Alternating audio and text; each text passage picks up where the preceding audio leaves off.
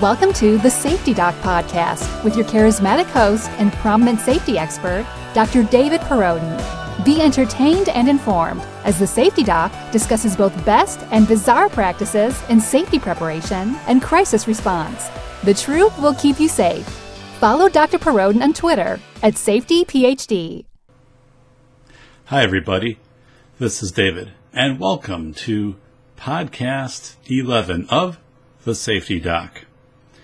Today we are going to examine three articles about safety. Uh, the first one is titled Representative Thomas Massie Wants to Repeal Gun Free School Zones Act. The second article we'll take a look at is DC online watchdog group spots Wisconsin school threat on Twitter. And after that, we'll kind of talk a little bit about the Patriot Act um, and how that links in with some of the school safety things that are mentioned in our second article.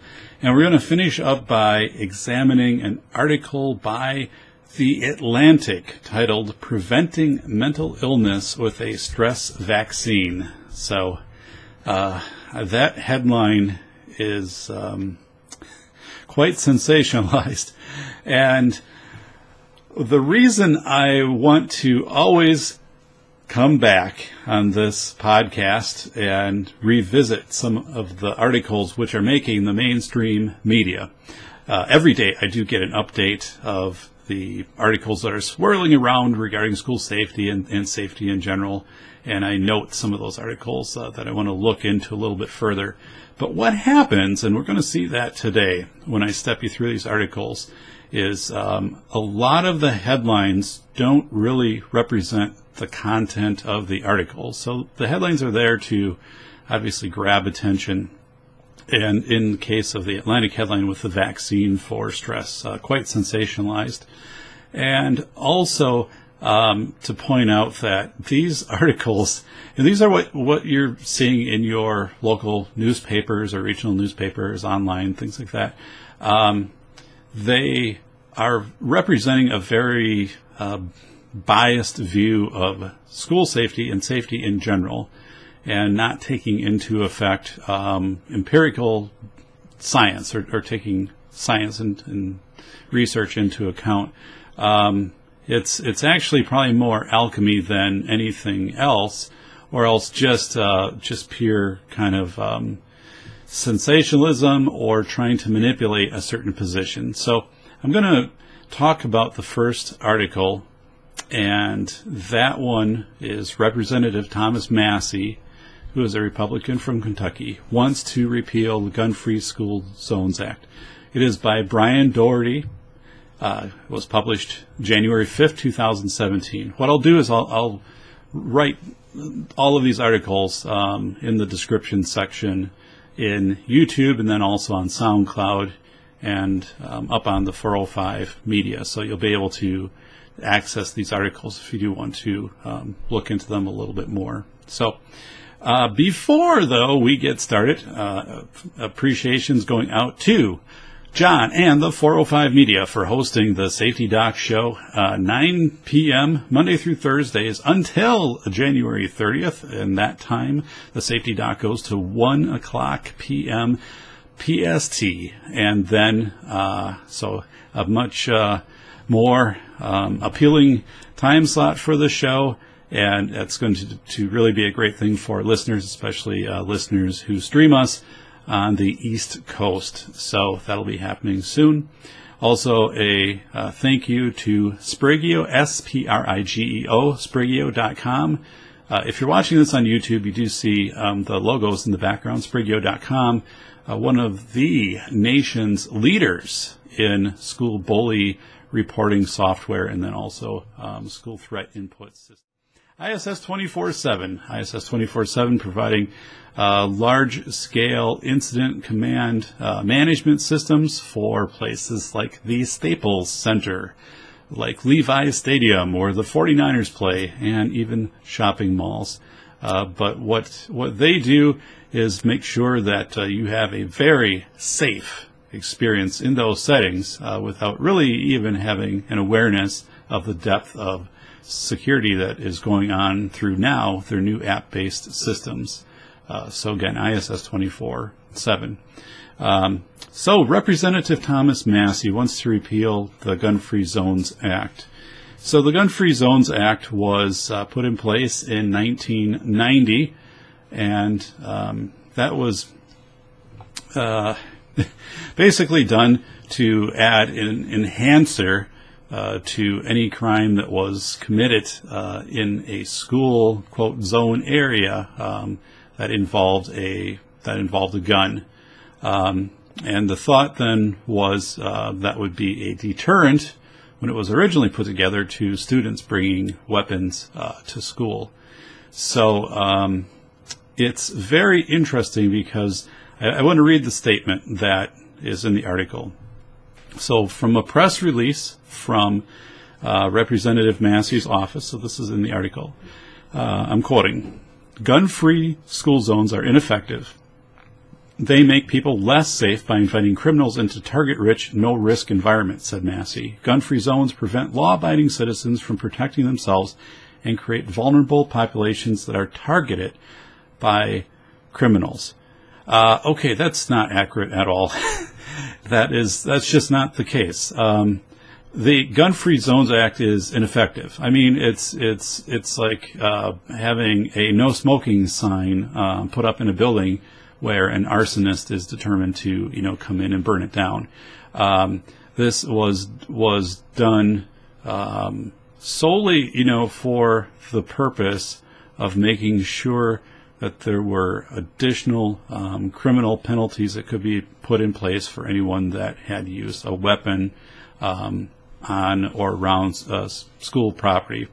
So the fact that you know putting putting this in place realistically was going to deter uh, a school shooting was com- completely um, absurd because obviously, obviously we already have laws against shooting people and killing people. Not to laugh, but I mean it's like this this to add more laws. You know this compounding law effect, and, and one of my fellow podcasters here on the 405 Media uh, talked about that in a recent podcast. It's you know, to, to just create more laws doesn't make sense. We should have less laws. And this is this is a case where this, I think, is just cleaning up the fact that if you already have, um, you know, a, a, a, weapon in an area and, and your uh, intent is to harm and, and to, you know, or to kill people, I mean, right there, violation of the law. So the Gun Free Zones um, Act was was just, I think, more cosmetic.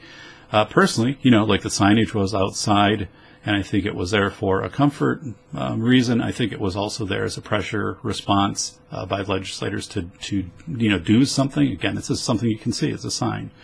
Um, but the fact that it's inviting criminals into a target-rich, no-risk environment—that's that's pretty ridiculous.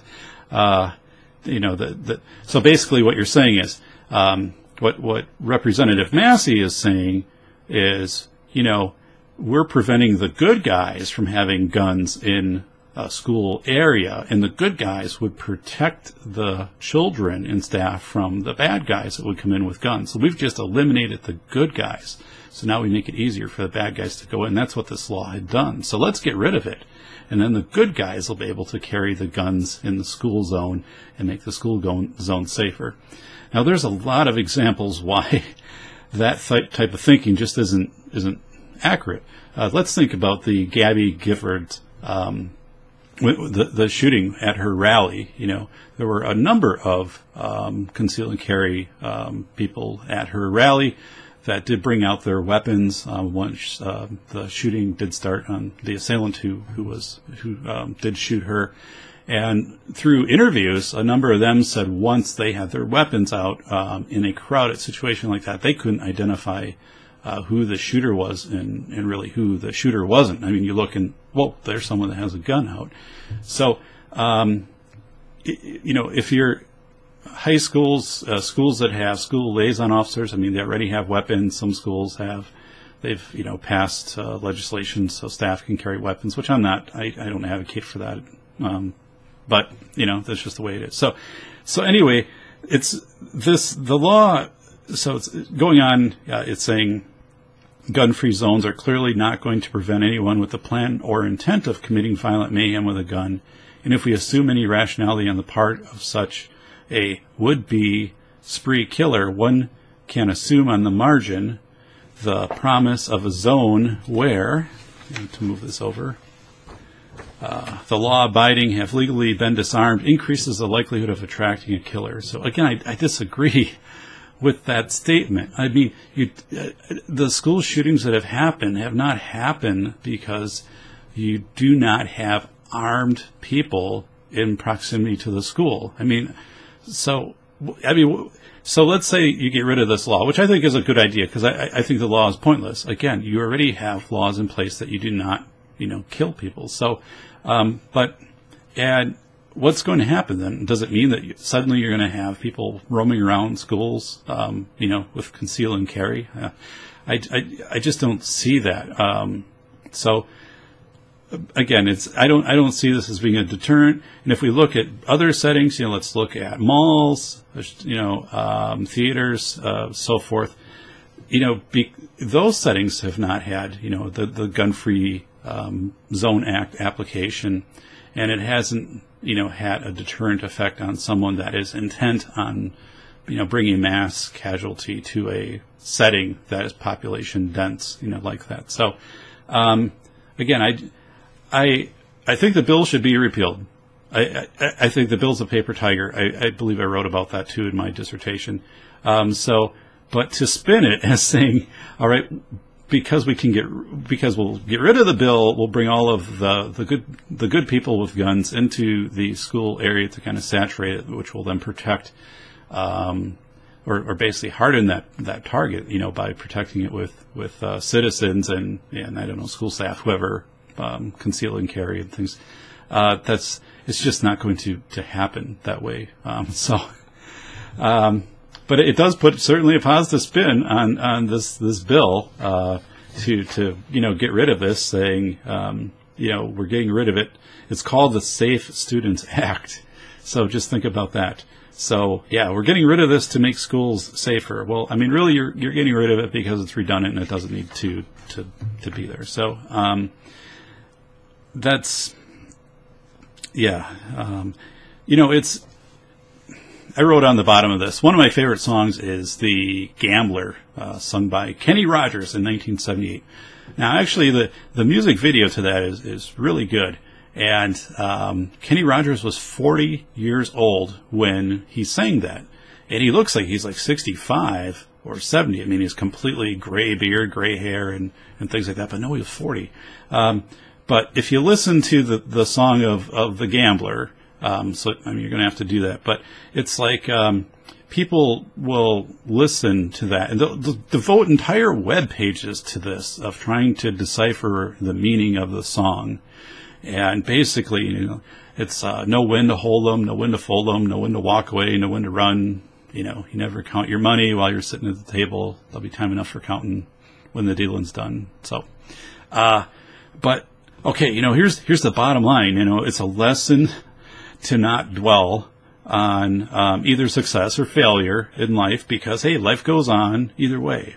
You know, you, you identify the options that you have before you, you make a decision, you move on, and, and you just you, know, you focus on, on the hand in, in front of you. Um, it, that that's it. That's what it means. Okay, I just I summed it up, and yet like so that's that's kind of you know what needs to happen with this. I'm, I'm doing with this bill. I mean, just we're, we're getting rid of a, a, a, bill that was a paper tiger. Um, there isn't any deeper meaning in this uh, bill, you know, such as all of a sudden now, you know, the good guys are going to return. You know, the superheroes uh, are going to return to the area because they've been allowed back in. Kind of like when the Incredibles were banned and all superheroes uh, from doing their deeds of good for the community. So, um, enough of that. Off over here.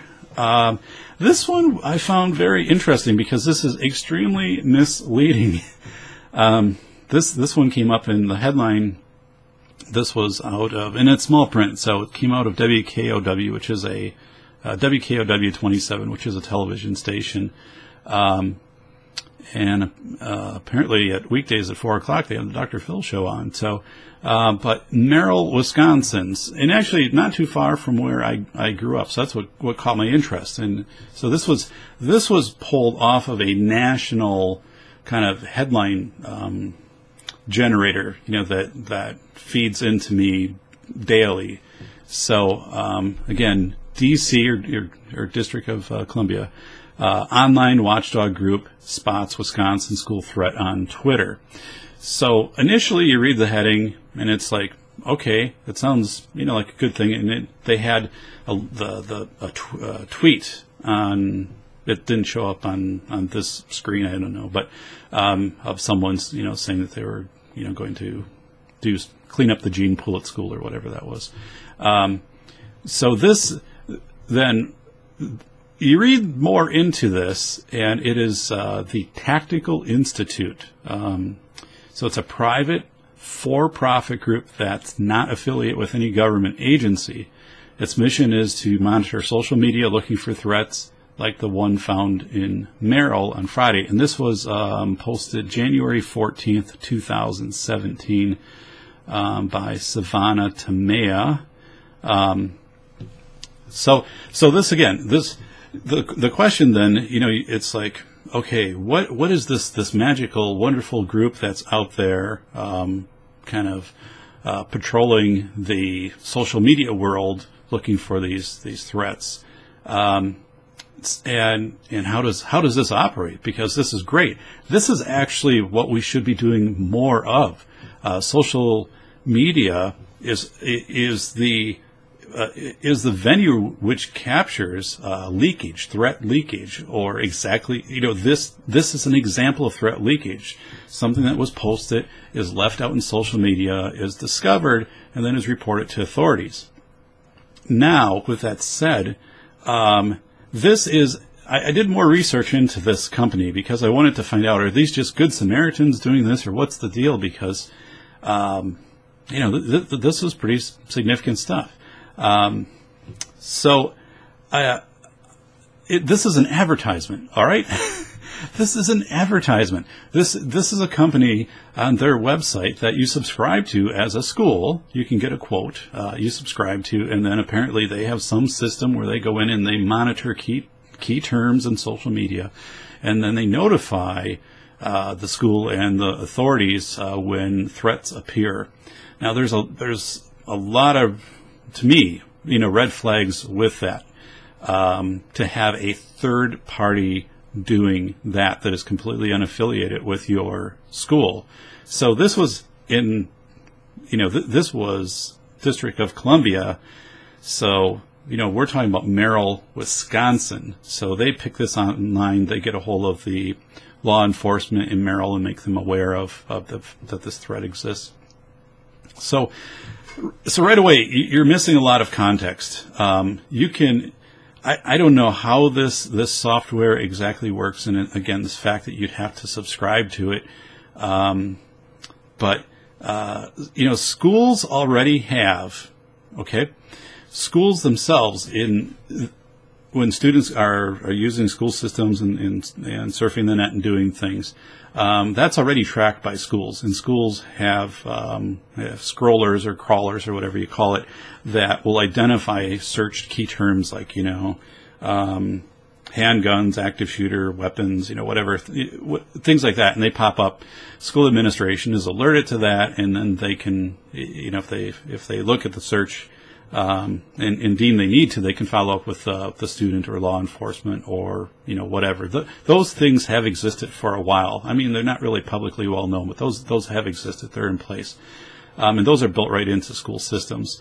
Now, so again, I visit the Tactical um, Institute website uh, it's a paid subscription service, uh, and it's again not affiliated with any government agency. Although once you get into the website more, it, it kind of gives you the pseudo feel that, well, we're not really part of the government, but we we kind of work with a lot of government type technology.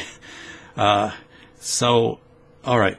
So again, yes, monitoring social media it's a good thing, um, but I I also think I mean you must have a lot of false positives on, this. What if it? What if the title? What if some post is, uh, "Boy, you know, um, Robbie was a terrific, uh, you know, shooter tonight," or, or you know, Robbie, Robbie's, Robbie's, Robbie's going to shoot things up tonight, and uh, and the post um, is about you know a basketball game that that's going to be held later that night, and and it's about you know the top scorer on the team, and that so again um, that post within a context of people living in that district and Robbie's friends and Robbie's you know parents and community members and people who see that. Now, granted, like it's probably not a good title. You know, that's not a good post. To, you know, to choice of words, but they're going to understand that. You get a third party company that's using software to pull out stuff like this.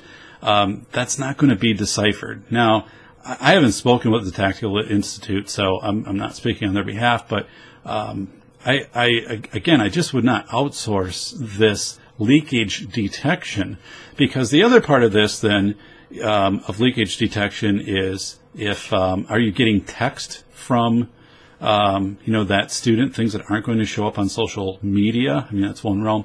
Uh, personally, are you have you had interactions where a student has uh, peer has said something that's been unsettling, um, which is um, you know actually something that you know I've in some of the work that that uh, I've done, you know, let's say like in the in the world of expert witness, um, it can be communications between a student and and an adult.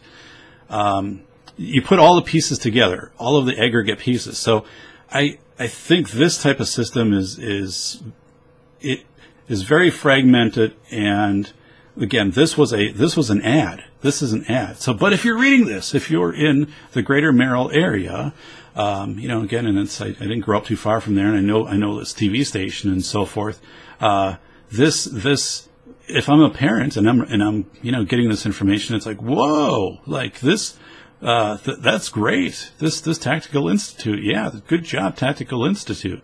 And I can make a, a bet that the Tactical Institute uh, probably contacted the Merrill schools or schools uh, close to this this area and um, said, "Hey, you know, we we were in your media, and uh, we want to, you know, come and do a presentation, or or you know, here's more about our service. And look what we did. You know we found this we contacted the you know the police in in Merrill. You know they did a, follow up um, and you know so but I again this this is it's an advertisement that's passed off as a news um, headline. So really, I mean, what the Tactical Institute, you know, could do is is they could be sending out little um, they could be sending out notices like this across the entire country daily. And then, you know, again, you're getting media exposure. And the way that this is is written kind of makes it sound like this is it's a you know when you say not it's it you know this company is it kind of sounds like this is a good Samaritan type effort in in you know, this is a solution. You know, this this can be an outsourced way for our school to be safer by monitoring of social media by a company that is hundreds of miles away and does and only you know has that piece. Unfortunately, doesn't have a full context. Um, and I, and I don't know how you go about identifying changes from the um, I, I, I, guess changes from baseline, changes from the the the, the flux, you know, the, the sense making part of this one, once you, once you have a, a system like this. Meaning, um, uh, I, I, guess what I mean by that is saying, uh, how is, you know, how is this system going to, you know, pick out those, those one, two, or three posts that are going to be um, of concern, you know, versus having that done locally by parents and students, um, you know, again, they're going to be seeing those posts too, and they're going to have the context of that child and, and whatever. So, um, just I'm, I'm going to read. The Tactical Institute is self is self-funding efforts the U.S. government and Department of Ed have determined to be critical, yet have not adequately funded to date monitoring and identifying actionable threats made via open source social media against students and teachers. So, I mean, I agree with the statement that though that's definitely a, a, spot on concern area that um, social media is we should be doing much more with leakage detection for social media.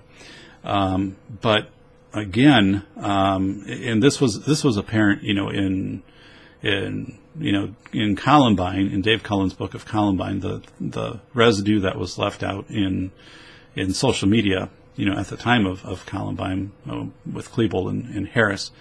Um, but this gets into educating staff, students, and parents on what to look for that's different from the norm or that the flux, the everyday noise. And that's kind of that sense making to pick up what's different, what is giving you that gut feeling or that red flag, and then coupling that with the student's, um, you know, behavior, text, things like that.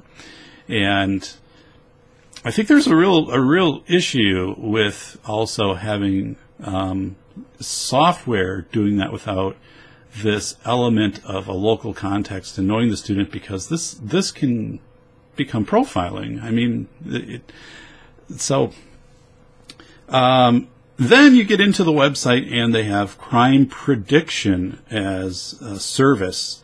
So local threat detection for law enforcement agencies, schools, and commercial organizations. So I'm like, whoa! I mean, like the police are doing that anyway. So I don't, I, I don't know what in in the world that would be. Again, and I haven't contacted Hegel Institute, but you start to see like, hey, there's guess what? You know, there's other products we can sell you in your school in your community, and if we get your parents involved. Um, so this crime prediction center, and then get this private bodyguard. So uh, threat detection for high-profile individuals, including CEOs, politicians, and public figures. So uh, again, I'm not sure I would put my personal safety into the hands of a computer algorithm, especially located hundreds of miles away. And, you know, in situations like this, and, and this is where I'm going to talk a little bit more in depth when I interview uh, the former NFL fullback, and he will talk about, um, you know, when he was in the, playing in the NFL, uh, the security measures that were, you know, kind of put in place um, to protect himself and, and his his family. Um, but but again, you know, we, we see all of a sudden an addition of a lot of things that you can you can buy, and I'm imagining if I was a high profile figure, which means more than one person would need to um, be subscribing right now to the Safety Doc on YouTube now, I do have a number of followers in my other YouTube account, which has existed for uh, a number of years, and I'm, I'm, not sure if those are Safety Doc, um, new Safety Doc fans who are just subscribing in the wrong place. Um, but hey, Safety Doc on YouTube, you can watch all of the episodes. Um, please consider subscribing. Okay, but if the Safety Doc, if I became a public uh, figure, um, and I, I I just don't I just don't see where there would be software out there remotely that is going to protect me and and I I would imagine you'd have a number of false positives that would trigger. Because people are going to have free speech. So they're going to just like on on Twitter uh, the number of people um, you know, that, that go in and get into, you know, Twitter media, Twitter wars and things like that. Well, you know, you start getting someone that, that, you know, posts, um, you know, starts their own blog and, and is posting things, um, you know, like negative towards you, but not threatening you, you know, but using freedom of, of speech, um, you know, stuff like that is going to trigger false positives. Now, you know, IT or TI might say, no, it's not our system, you know, we'll clear those out, but come on. I mean, let's be real. So, um, I, I, I, think this this is the Tactical Institute is too diverse in, in focus. You know, um, you know, it's it's a company that's trying to do a lot of things in the in the safety world, and and when you see that, when you when you see a company that's that's trying to offer, you know, like all of these different products, I just don't think that they can do it well. Uh, to you know, versus I'm, I'm going to go back to Sprigeo and ISS 24/7. Sprigeo is school bullying and threat reporting software, input systems. That's what it is. And it's excellent at it, but that's what it is. And Joe and his staff continue to perfect that product to make it better. ISS 24-7 is about um, large venue security that is largely app based. That's what they do. They don't have a branch that gets into shooting down drones or things like this. They're very, very good, um, and they bracket their skill set and say, this is our area of expertise. If it's going to be something over in this, then there's another, you know, company or companies you can look at for that. But when it comes into this realm, yeah, this is us. Um, I'm going to go to um, the last page. Uh, so um, they also have okay. So as a fact, un- under the t- uh, Tactical Institute from their website, um, they use a unique combination of tradecraft and technology. Are certified threat specialists. So what does certified mean? Generic term. Um, constantly navigate and monitor the entire web for threats to our clients. Entire, I mean, come on, entire web is entire web all the world? Um, what does that? What does that mean? Assembling complete threat pictures. What is a complete threat picture? By com- uh, combining expert analysis. What is anal- What is an expert analysis? I mean, it's all of these terms that sound really good. It's like, but what do they really mean? Like, um, of open source social media, geographical intel, dark web activities. Well, I, dark web activity is interesting. Unseen by traditional search engines and much more. So, um, dark web activities. So you're telling me that the FBI, the police, uh, the CIA, they don't have access to the technology that can can operate within this dark web world. I, I, I, I the the term dark is is a term that is meant to uh, be persuasive. It is a, it's a it's a persuasive term, and specifically in elections, for example, the word dark is used. If if you have a candidate that you describe as angry, that's an angry candidate. A candidate can flip that around and say, "Yes, I'm angry because you know there's not enough being done for um, you know the rights of of you know people." And you know we need to do more, and, and so forth. Um, but once you use the word dark, the, the, you can't say you're the, I'm the darker candidate or, you know, these are dark, you know, I'm the darkest person to ever run. I mean, that puts you, you know, think about that, what, the persona then is, you know, that it, it's just like, whoa, it's pretty scary stuff. Um, so it's persuasive wording. Um, and again, you're talking about social networks. So again, think about it. You know, you have all these fake identities that are put out there on, on the internet. Um, you know, profiling can happen. And, you know, dark is, this is like saying the police don't have any clue what's going on. I mean, how many times do we hear that, you know, the county police working with local police have put together a sting, you know, for, um, you know, people trying to, to set up dates with, um, underage, um, kids or or kids, you know, under legal age. Uh, that that happens all all the time. I mean, so these these this is this is like saying, hey, you know, either the police don't have the resources or they don't have the time or the expertise, so we're going to come in and, and we can help them out too. So I think that's pretty. Uh, that's a pretty bold overstepping statement. And then um, they have under our founder's previous brand and company known as GEOCOP, which they they don't talk about what that that is, technology systems were successfully sold to law enforcement and government customers, okay, such as the DOJ and FBI and state police fusion centers. The problem was the available personnel at these agencies weren't threat specialists, and the organizations didn't have the resources to dedicate and train operatives. Okay, so again, you're saying the police departments uh, do not have threat specialists. Do they have detectives? Uh, I would say detectives are highly trained and ongoing with training, and are detectives not aware of um, crime that occurs in cyberspace? Well, of course they are. So, uh, uh, again, I, I, think this makes local PDs uh, is to give the impression um, twofold: one that local PDs just don't have the depth of training that this organization does, and the second one is, you know, even if they do, we're there to help out your local PD because they're overworked, and we can we can step in and we can do this. So probably not going to get a Christmas card from the Tactical Institute this year. Um, so, oh, my goodness. All right. So they also talk about um, um, there were also the legal restrictions tying agencies' hands and targeting data acquisition where uh, miscreants actually operate. Interesting. So right there, okay, so, well, you know, there's all this legal red tape that, that, that law enforcement has to deal with. So, you know, again, we can, we can help out because we, we have a way to get through that. all right. I printed off um, a summary of the Patriot Act.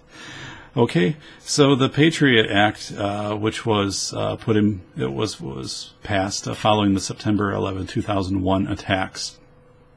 The Patriot Act already enables the the interagency between you know law enforcement to to cut through red tape. So one agency isn't aware of information and is unable to then share and communicate that information, security information with another agency. You know, like one agency might have, the CIA might know something about an attack, but yet, you know, they, they couldn't communicate something with the FBI or, you know, not Homeland Security or local police or whatever. So the, the Patriot Act and the revisions of the Patriot Act have, have cleared and, and removed a lot of, of that red tape. So, you do not need the Tactical Institute to do what the Patriot Act already does. All right? So I'm going to give a few points from the Patriot Act. One is um, the Patriot Act allows law enforcement to use surveillance against uh, more crimes of terror.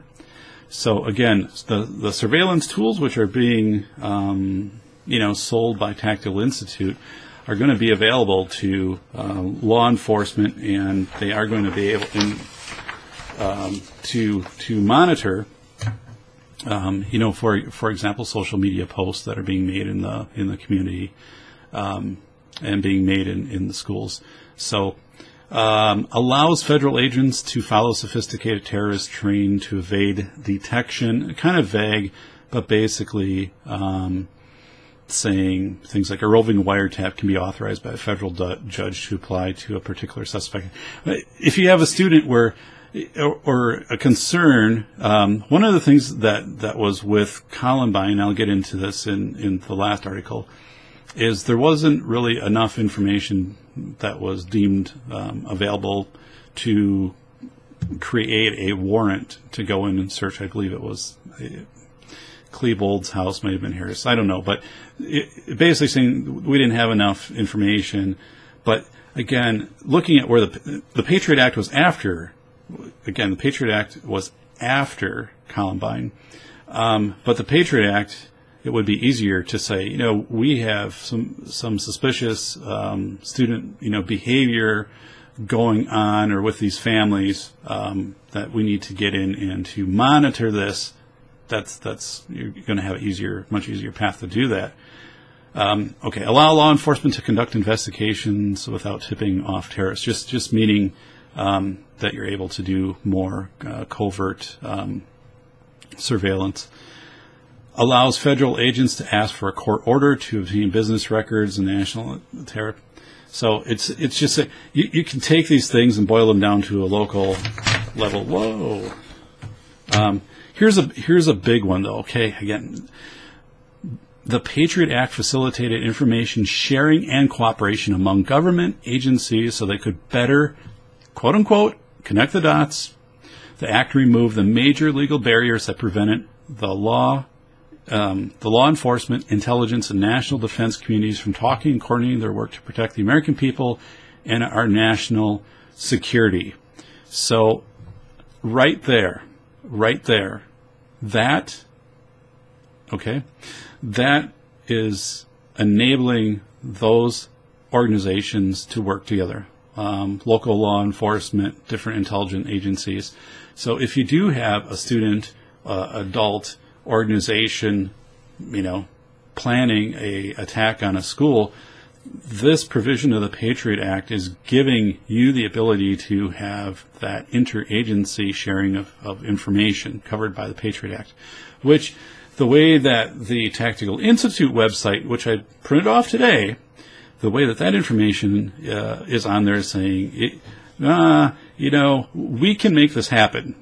It doesn't have any mention of the Patriot Act already covers that. So, um, and, and the Patriot Act uh, just um, updated the law to reflect new technologies and, and, new threats. It was reauthorized just just recently. So, um, and that's all I really need to say. We it, it, talk you know the Patriot Act is about has to do a lot with um, with terrorism, but it also has to do with um, when you think of terrorism. If you have a school shooter type um, residue that is that is that is starting to show up on the internet, um, that would be fall into the category of an act of of, of terror. So, um, and it does it does have very specific areas which cover you know computers. So again, I mean, this was just four pages that it took off. Now, you know, some people will say that the, the Patriot Act is is very invasive and takes away a lot of uh, of our you know pr- of our rights for privacy and so forth. And um, I don't know. I mean, to me, I I think what the Patriot Act. Uh, I, I, I'm for the Patriot Act. Okay, you know I'm for it. I I, I believe it's uh, it's necessary in in the world that we live in. I don't feel that it's invasive personally to me. And we do have third party companies, um, which, uh, you know, are, are saying, you know, they have some way to facilitate interagency um, exchange of information or analysis of information or whatever might be. Um, you know, they're, if we didn't have the Patriot Act in place, well, first of all, I don't even know how they how they would you know do that. But you don't need you don't need these these third party companies you know jumping in and and doing that when you have the Patriot Act, which has taken away the very complicated act in the past of sharing information between agencies because of different regulations and having to get different writs and, and things from, you know, um, court orders and, and, and, stuff like that. So, um, again, you know, I I, I think this is, is an article that was very misleading, and we have the Patriot Act already in place. It has been reauthorized. There are people who are not for the Patriot Act, um, you know, and, and, that's that's fine. Again, personally, I felt no um, invasive, you know, consequence of the the Patriot Act, and um, it's one of these things in knowing security systems as well as I do, um, for example, ISS 24 7, um, knowing uh, the Sprigeo dashboard behind the, the, scenes, you know, all of the data that gets gets reported and aggregated, things like that. Um, there are are just so many. Uh, there, there's so much data, you know, that that is out there and able to be shared and, and, and crunched. And again, if we didn't have a system in place like the Patriot Act to have that data shared across CIA, FBI, we, we don't know, we don't know every day of what is prevented and how safe we are kept by the various law enforcement agencies, CIA, FBI, Homeland Security, and, and so forth. Um, and the analogy I use is, you know, go back to ISS 24 7 you know, ISS 24/7 has a strong presence at uh, Levi's State Stadium. So you know where the 49ers play. Yeah, you know when you go into the stadium and, and whatever, um, you know you're, you're going to get checked over and and you know maybe wand it and things like like that. Um, you know, pat it down, but but then I mean you're enjoying the game experience and you don't know all these things going on in the background and, and if there are any types of, of threats that are going on, they're they're being handled by the security system. It's it's so again, you know, it's one of these things where um, I think because the Patriot Act is functional and it is it keeps us safe. I mean, terrorism still happens, but it doesn't happen to at the the the tempo and then also the severity, the frequency, the number of targets and whatever, which I'm sure are intercepted by um, various aspects of these law enforcement agencies working together to keep us safe. It's not like those are going to make the the paper, you know, like you know this kept this from happening yesterday, kept this from happening the, the day before. I mean, that's not how how those agencies work. And um, so, again, uh, I, am going to get off that because I want to spend time on the on this Atlantic article. So. Um, the Atlantic, and I did talk about an, uh, uh, previously about an article the Atlantic did um, on Milgram experiments, but this one is from. I've, I've, wanted to use this one for a while. So it's it, the title is called "Preventing Mental Illness with a Stress Vaccine." So captivating title, right? I mean, I, I definitely looked at it. Uh, that is sensationalism right there. Part of the reason this article got traction is one of the researchers um, was a student at Columbine when during the Columbine shooting, and, and went on to be a researcher. Um, and she is she's mentioned within the article pretty prominently, and did obtain her doctoral degree at some point throughout this this process. It's some some of the article talks about her work prior to that, and then some of her work post that. Um, and this isn't at all to degrade her efforts, but the artic- the headline of the article, um, and, and, you'll see this. Is, so it's pre- preventing mental illness with a stress vaccine. The article really is about how to possibly uh, increase a person's immune system. Immune system, okay? And, and they're using rats in the study, by the way, but how to increase a person's immune system by uh, possibly having some type of vaccine that would help that person not have that, that cortisol spike in a perpetual maybe cortisol level uh, due to stress. That's much, much different, okay, than preventing mental illness with a stress vaccine, which is the headline to this. The article is by Danielle Elliott, November 26, 2016. So I'm going to get into this article again, you know, this is this is what what people read. Um, and again, I, I appreciate you, my my listeners. You're an astute uh, astute group. You you want to have the empirical information. You want to have the facts. It's why you're listening to me right now. And and you know you want to you want to be safe for yourself and, and safe for your family. And and I definitely uh, find it a privilege, you know, to to do the work of going through some of these articles and just bringing them to your attention, um, and, and, and helping you to understand my process for, for kind of picking out this this rhetoric and sifting and winnowing all of the hype from from reality, uh, so you can uh, become better at that. Because you know, I, I learned that over time. So let me share some of my my approaches with you. But um, so anyway. Um, so this this talks about um, so again again October uh, April twentieth nineteen ninety nine. Um, two high school seniors, Klebold Harris, um, went to Columbine High School, open fire, uh, left 15 people dead. So Rebecca Brachman, so she's she's one of the researchers mentioned in, in this article um, went on then to dedicate her life to to science in the field of mental health, which is which is admirable, and I commend her in her work.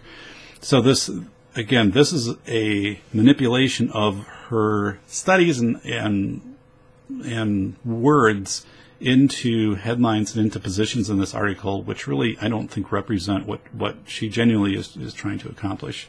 Um, so basically saying, you know, so the the question sparked in Brachman. Um, she she had a deep drive to understand and improve what she refers to as the human condition. Now she's a neuroscientist at Columbia University. She's among a burgeoning group of researchers attempting to make sense of complex relationship between stress and mental illness.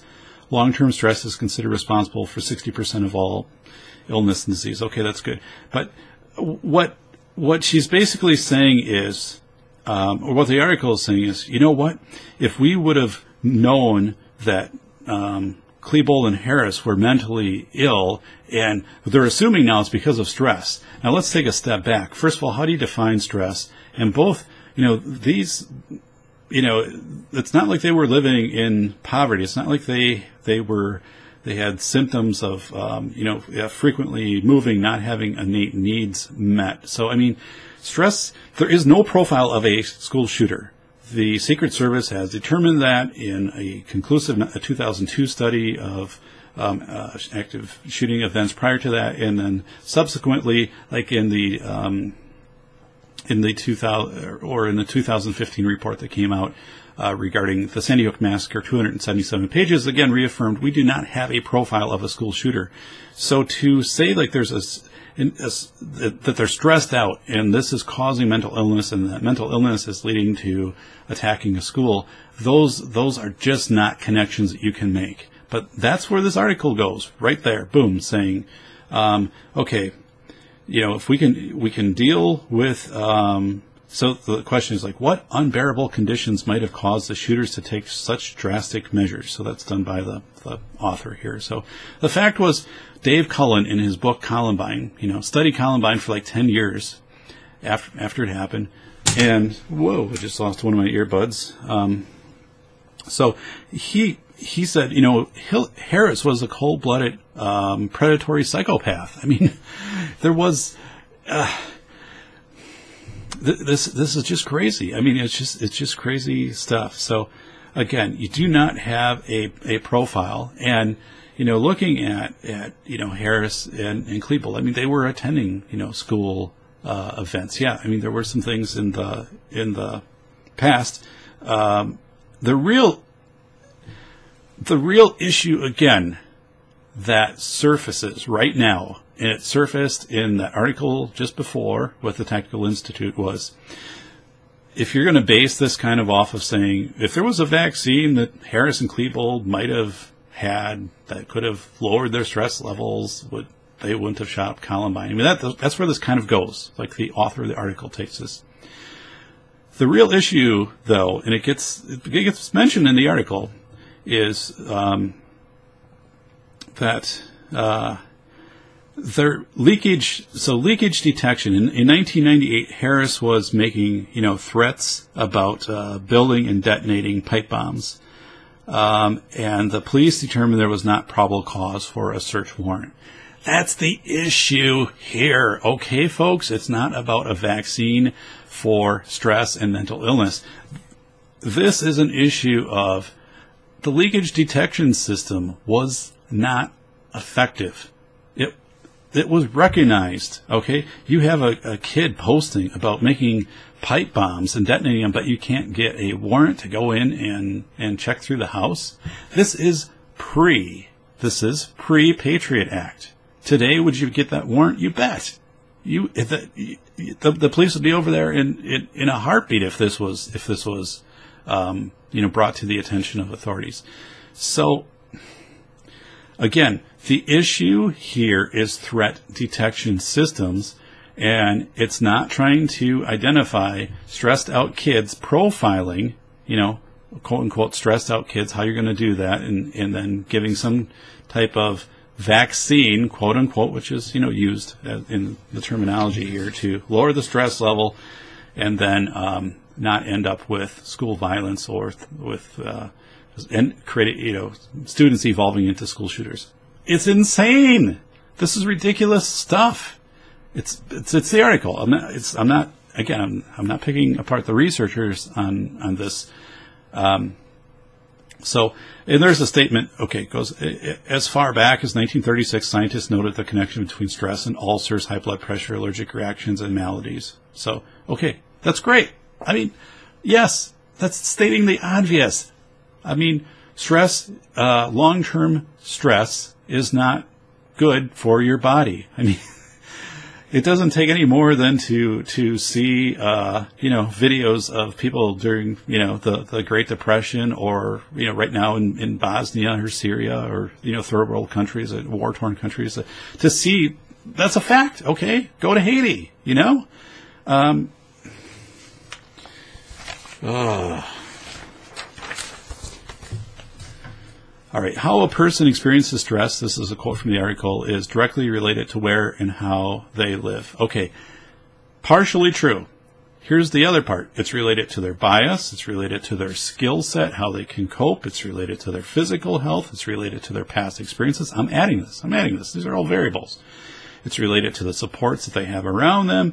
It's related to yeah that that context um, in their personal context. You know what's happening in in their life, um, what's happening in the global community, and and the situations. You know is is uh, you know for example. Um, is it a, is is it a time you know when you know you're nearing final exams and stress is going to be heightened or something like that? It could be a number of things, but um, whoa, to just say how a person experiences stress is directly related to where and how they live. Every community has different quote unquote, quoting this. Every community has different expectations, so circumstances that feel incredibly stressful to some in one place might seem normal to someone else.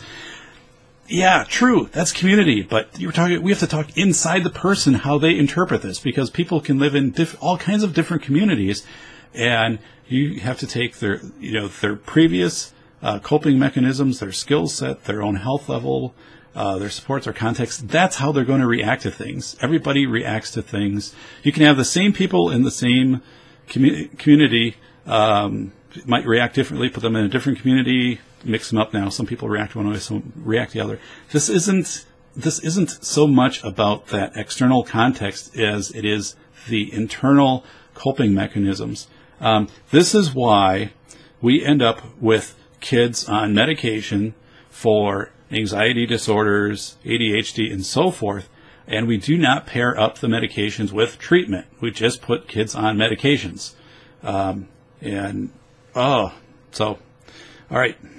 F- quote, for all its potential harm, stress is not all bad. Yes, of course. I mean, you need some stress. It's innate. It's natural.